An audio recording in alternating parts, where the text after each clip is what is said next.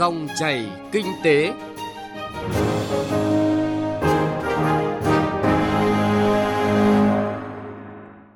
Kính chào quý vị và các bạn đến với dòng chảy kinh tế hôm nay, thứ ba ngày 30 tháng 8 năm 2022. Chương trình có những nội dung đáng chú ý. Nền kinh tế dần trở lại quỹ đạo tăng trưởng và khuyến nghị từ các chuyên gia. Chậm giải ngân vốn đầu tư công tại Tây Nguyên, nhiều bất cập ngay từ khâu khảo sát lập dự án. Tiết mục kinh tế địa phương có nội dung Agribank Huế tiếp cận nhanh, kết nối hội nông dân cho vay vốn đầu tư sản xuất. Thưa quý vị và các bạn, Tổng cục Thống kê Bộ Kế hoạch và Đầu tư vừa công bố báo cáo tình kinh tế xã hội tháng 8 và 8 tháng với nhiều thông tin cho thấy nền kinh tế đang dần lấy lại nhịp tăng trưởng như trước khi xuất hiện đại dịch COVID-19. Vốn FDI thực hiện tại Việt Nam 8 tháng cao nhất cùng kỳ 5 năm qua.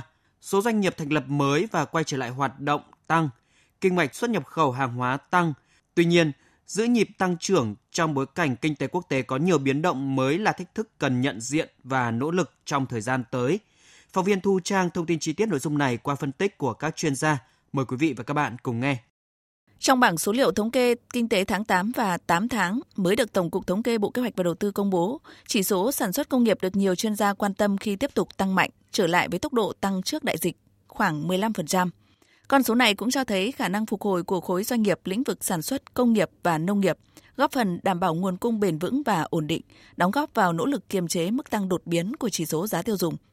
Với kim ngạch xuất khẩu hàng hóa tháng 8 ước đạt 33,38 tỷ đô la Mỹ, tính chung 8 tháng ước đạt 250,8 tỷ đô la Mỹ, tăng hơn 17% so với cùng kỳ năm trước, chủ yếu là nhóm hàng công nghiệp, chế biến. Kim ngạch nhập khẩu hàng hóa tháng 8 ước đạt 30,96 tỷ đô la Mỹ, tính chung 8 tháng ước đạt 246,84 tỷ đô la Mỹ, tăng 13,6% so với cùng kỳ năm trước, chủ yếu là nhóm hàng tư liệu sản xuất. Xuất siêu tháng 8 đạt 2,42 tỷ đô la Mỹ, 8 tháng ước đạt 3,96 tỷ đô la Mỹ. Chuyên gia kinh tế tiến sĩ Lê Duy Bình, giám đốc điều hành Trung tâm Nghiên cứu Kinh tế Economica Việt Nam cho rằng mức xuất siêu này đã hỗ trợ rất nhiều cho việc thực hiện những chính sách tiền tệ của chúng ta, đặc biệt trong cái bối cảnh khá là khó khăn về áp lực đối với đồng tiền đồng Việt Nam trong thời gian vừa qua. Thì tất cả những cái điều này diễn ra trong cái bối cảnh chỉ số giá tiêu dùng chỉ tăng khoảng 2,5% và cái lạm phát cơ bản chỉ tăng khoảng 1,6%. Đây là một cái điểm sáng kinh tế của Việt Nam trong cái trong khi nhiều cái nền kinh tế lớn ở trên thế giới, nhiều nền kinh tế khác ở trong khu vực đang chịu ờ, rất nhiều những khó khăn vật lộn với lại chỉ số giá tiêu dùng tăng cao, lạm phát tăng cao. Đây là những cái điểm tích cực đối với nền kinh tế Việt Nam. Một trong những chỉ số đáng chú ý khác là tình hình đăng ký doanh nghiệp. 8 tháng, cả nước có gần 150.000 doanh nghiệp đăng ký thành lập mới và quay trở lại hoạt động, tăng hơn 30% so với cùng kỳ năm trước. Bình quân mỗi tháng có 18,7 nghìn doanh nghiệp thành lập mới và quay trở lại hoạt động. Tuy nhiên, số doanh nghiệp rút lui khỏi thị trường là 104,3 nghìn doanh nghiệp, tăng 22%. Bình quân một tháng có 13 nghìn doanh nghiệp rút lui khỏi thị trường. Các chuyên gia cho rằng bên cạnh tốc độ tăng trưởng tích cực nói chung, cần phân tích rõ, nhìn nhận sâu xa vấn đề này – Việc nhiều doanh nghiệp bắt buộc phải rút lui khỏi thị trường do không đáp ứng được yêu cầu của nền kinh tế hoặc là không chịu đựng được những khó khăn đã trải qua kể từ khi có đại dịch COVID-19 cho thấy nhịp phục hồi tăng trưởng chưa bền vững, đặc biệt là trong bối cảnh mới. Phó giáo sư tiến sĩ Phan Trí Anh, Giám đốc Trung tâm Nghiên cứu Quản trị Kinh doanh Trường Đại học Kinh tế Đại học Quốc gia Hà Nội nêu quan điểm. Chúng ta đang hình dung là cái khu vực này, thì khu vực à, doanh nghiệp dịch vụ, cái sự phát triển nó sẽ chiếm độ khoảng 40% vào cái tăng trưởng của GDP hàng năm thì nếu mà chúng ta không giải được cái bài toán hỗ trợ cho cái khu vực này thì nó dẫn đến một cái rủi ro trong cái việc đảm bảo tăng trưởng uh, của cái chỉ số tăng trưởng GDP hàng năm. Bên cạnh các cái chỉ tiêu phát triển rất là tốt, rất là đáng mừng uh, và có một cái đánh giá đúng nhất giữa số liệu của tổng cục thống kê uh, cũng như là các cái đánh giá của World Bank về sự phục hồi tốt của kinh tế Việt Nam thì ờ, bên cạnh đó thì tôi còn nhìn thấy là một số các cái vấn đề mà chúng ta còn phải tiếp tục ừ, quan tâm. Đấy là nợ xấu ngân hàng câu chuyện nó liên quan đến tỷ lệ à, chậm giải ngân đầu tư công. Thế rồi là chỉ số tiêu dùng tăng. Đây là vế thứ hai của cái câu chuyện tăng trưởng. Vế thứ hai của câu chuyện tăng trưởng mà Phó giáo sư tiến sĩ Phan Trí Anh nói tới chính là chiều ngược lại, là những bất cập tồn tại cần nhận diện. Ví dụ, đó là những thách thức khi Ngân hàng Trung ương ECB Cục Dự trữ Liên bang Mỹ Fed điều chỉnh nâng lãi suất cơ bản. Chính sách thắt chặt tiền tệ này ảnh hưởng đến nhu cầu hàng hóa, từ đó tác động tới các nước xuất khẩu trong đó có Việt Nam, ảnh hưởng tới tăng trưởng kinh tế của nước ta. Các chuyên gia thống kê khẳng định áp lực lạm phát từ nay đến cuối năm vẫn là rất lớn. Độ trễ của lạm phát sẽ tập trung quý còn lại trong năm và cả năm sau. Điều hành chính sách tài khóa tiền tệ, trong đó đặc biệt quan tâm đến điều hành giá xăng dầu, tiếp tục là yêu cầu từ thực tiễn. Ngoài ra, trên bình diện chung, các chuyên gia lưu ý tất cả những thay đổi trong thị trường lao động hoặc là thay đổi hành vi của người tiêu dùng đều cần được theo dõi để đảm bảo hoạt động tăng trưởng duy trì nhiệt độ cao, không ảnh hưởng đến những cân đối lớn của nền kinh tế. Khi kinh tế vĩ mô ổn định trong những tháng cuối năm sẽ là tiền đề tăng trưởng mạnh mẽ, bền vững của toàn nền kinh tế vào năm 2023.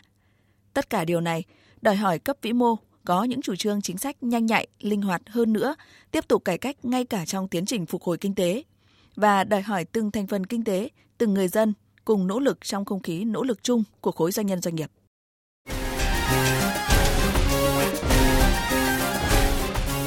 Nghe thông tin kinh tế, giá trị mới, thành công mới. Như khẳng định của các chuyên gia kinh tế qua số liệu thống kê kinh tế 8 tháng qua, một trong những thách thức bất cập cố hữu của nền kinh tế chính là hoạt động giải ngân vốn đầu tư công. Đến nay qua 8 tháng, vốn đầu tư thực hiện từ nguồn ngân sách nhà nước ước đạt 51% kế hoạch, tăng 16,9% so với cùng kỳ năm trước. Xin mời quý vị và các bạn cùng tìm hiểu thông tin qua một ví dụ có thể chưa phải là điển hình nhưng đã được phóng viên Công Bắc tìm hiểu kỹ, đó là sự chậm chạp trong công tác giải ngân vốn đầu tư công tại các tỉnh Đắk Lắk, Đắk Nông, Gia Lai. Hàng loạt dự án đã phê duyệt nhưng chưa thể triển khai, trong khi nhiều dự án đang thi công thì gặp vướng mắc phải tạm dừng. Những yếu kém bất cập ngay từ khâu khảo sát lập dự án cùng với sự thiếu quyết liệt, thiếu phối hợp giữa các đơn vị liên quan trong quá trình triển khai là những nguyên nhân chính dẫn đến thực trạng này. Huyện Đắk Song, tỉnh Đắk Nông năm 2022 được phân bổ vốn ngân sách trung ương và địa phương gần 300 tỷ đồng để triển khai các dự án đầu tư công. Tuy nhiên, hơn 3 phần tư số vốn, tức 232 tỷ đồng, được phê duyệt tại 4 dự án giao thông trên địa bàn chưa thể triển khai vì vướng quy hoạch khoáng sản. Cả 4 dự án này đang được đề xuất dừng thực hiện. Điều khó hiểu là quá trình khảo sát đã xác định các dự án này nằm trong vùng đang được quy hoạch, nhưng Đắk Song vẫn đề xuất cấp có thẩm quyền phê duyệt dự án. Ông Trần Văn Quảng, Giám đốc Ban Quản lý Dự án huyện Đắk Song thừa nhận. Tại vì đó mới là quy hoạch, chưa được phê duyệt.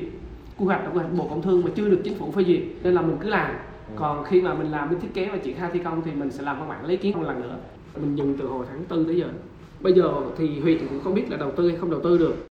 Giải ngân chậm, tiến độ y ạch xuất phát từ những yếu kém, bất cập trong công tác khảo sát, lập dự án cũng đã diễn ra tại nhiều dự án trên địa bàn tỉnh Đắk Lắk. Đến hết tháng 6, giải ngân vốn toàn tỉnh mới đạt khoảng 20% trong tổng số hơn 4.300 tỷ đồng. Quá trình lập dự án không tính toán kỹ dẫn đến tình trạng nhiều dự án giao thông, thủy lợi trọng điểm với số vốn hàng nghìn tỷ đồng nhưng thiếu vật liệu đất đắp. Các cấp ngành của tỉnh nháo nhào chạy theo tháo gỡ nhưng cũng khó đáp ứng được tiến độ. Trong khi đó, hàng loạt dự án khác bị chậm tiến độ, giải ngân không đạt do tính toán sai chi phí giải phóng mặt bằng khi triển khai phát sinh và phải xin điều chỉnh dự án. Những yếu kém, bất cập trong giải ngân vốn đầu tư công đã được kỳ họp Hội đồng Nhân dân tỉnh Đắk Lắk trung tuần tháng 7 đưa ra phân tích và yêu cầu chấn chỉnh.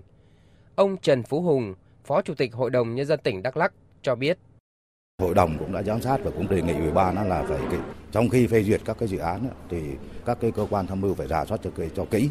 Tránh cái trường hợp là khi hội đồng quyết định là chủ trương đầu tư. Tuy nhiên khi có quyết nghị quyết rồi thì lại vướng ra cái lại phải điều chỉnh dự án. Như thế nó rất là mất thời gian nó rất là chậm trễ. Tại tỉnh Gia Lai tính đến trung tuần tháng 7 giải ngân vốn đầu tư công mới chỉ đạt 23% trong tổng số hơn 3.600 tỷ đồng được phân bổ.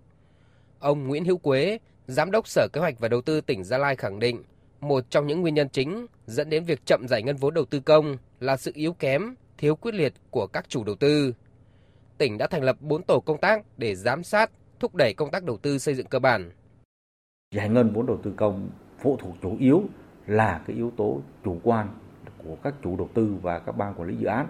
Và chúng tôi cũng đã tham mưu Ủy ban nhân tỉnh thành lập những cái đoàn công tác đi kiểm tra tiến độ các công trình để có cái giải pháp và chỉ đạo kịp thời và những công trình nào mà có những cái vấn đề về kỹ thuật vấn đề về nhân lực của các nhà thầu thì tổ công tác của tỉnh sẽ kiểm tra xem xét trực tiếp và sẽ có ý kiến chỉ đạo để chủ đầu tư kịp thời giải quyết. Ở khía cạnh khác, việc chậm giải ngân vốn đầu tư công còn có nguyên nhân chậm phê duyệt quy hoạch sử dụng đất của các địa phương. Đến nay, vẫn chưa tỉnh nào ở Tây Nguyên hoàn thành công tác quy hoạch sử dụng đất giai đoạn 2021-2030. Ông Phạm Văn Hạ, Giám đốc Ban Quản lý Dự án Đầu tư xây dựng công trình giao thông và Nông nghiệp Phát triển Nông thôn tỉnh Đắk Lắk cho biết, nhiều dự án công trình trên địa bàn tỉnh đang bị vướng vì quy hoạch sử dụng đất. Quy hoạch sử dụng đất của giai đoạn trước ấy, đến 2020 thì là đã hết hạn rồi. Thì bây giờ phải đợi một cái quy hoạch sử dụng đất của 21 30. Thì mà năm nay đến 22 thì mà vẫn chưa có quy hoạch đấy. Thì cái quy hoạch này của cả tỉnh nó chậm.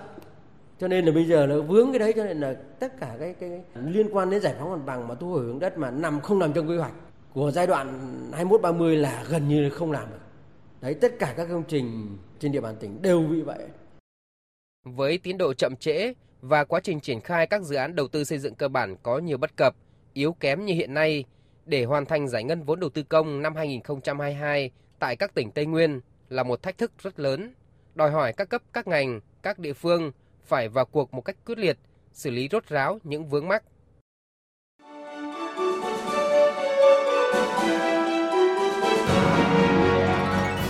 Dòng chảy kinh tế, dòng chảy cuộc sống.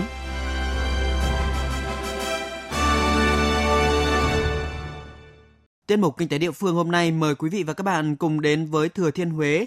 Những năm gần đây, thông qua việc ký kết thỏa thuận giữa Ngân hàng Nông nghiệp và Phát triển Nông thôn Agribank với Hội Nông dân tỉnh Thừa Thiên Huế, các tổ vay vốn đã được thành lập, góp phần quan trọng đưa vốn tín dụng về nông thôn, đồng thời đồng hành cùng nông dân đầu tư mở rộng sản xuất, giúp người dân ngày càng tin tưởng, tạo sự gắn kết trong hội.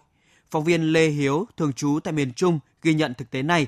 Thông tin trong phần còn lại của chương trình hôm nay – Mời quý vị và các bạn cùng nghe. Cách đây 4 năm, ông Cao Ngọc Thành ở thôn Đài Phú, xã Phong Chương, huyện Phong Điền, mạnh dạn đầu tư mở xưởng may gia công tại địa phương. Thiếu vốn, ông Thành vay thêm ngân hàng nông nghiệp và phát triển nông thôn chi nhánh Agribank Phong Điền 400 triệu đồng. Sau 4 năm, xưởng may gia công của ông Cao Ngọc Thành làm ăn có lại, trả hết nợ vay ngân hàng. Thì vay ngân hàng là 400 triệu, thì ngân hàng cũng giải quyết rất nhanh chóng, rất thuận lợi. Kết quả làm ăn thì có lại trong 3 năm thì trả được gốc. Trong thời gian gần đây là ngân hàng đã tạo điều kiện cho riêng tôi và những người bà con xung quanh là rất thuận lợi. Bà con vay vốn và, và kinh doanh nhiều. Thì phương thức cho vay ngân hàng đơn giản, nhắn nhiệt tình, Thổ đá thổ là người ta phát triển chăn nuôi, trâu bò, trang trại. Là người có thâm niên gắn bó với hoạt động hội nông dân cũng như tín dụng, ông Lê Văn Tiêm ở thôn Lại Phú, xã Phong Chương, huyện Phong Điền cho biết Thời gian gần đây, Ariban phối hợp với các tổ vay vốn tại địa phương, đẩy mạnh đưa hoạt động tín dụng về nông thôn bằng xe lưu động. Việc làm này giúp người dân nông thôn không vướng vào tín dụng đen do hạn chế khả năng tiếp cận với các loại hình tài chính ngân hàng. Khi cần vốn cho công việc thì nguồn vốn từ Ariban là kênh vay vốn an toàn giúp người dân tiếp cận nhanh với tổ tín dụng. Các hồ vay vốn tại địa bàn quản lý đa phần buôn bán hoặc phát triển mô hình chăn nuôi. Nhu cầu vốn trung bình từ 5 đến 100 triệu đồng để xoay vòng rất lớn. Ông Lê Văn Tiêm cho biết, trước đây mọi người còn e ngại khi tiếp cận vốn vay, thì nay đã thay đổi cách nhìn, coi đây là nguồn vốn để thúc đẩy phát triển sản xuất.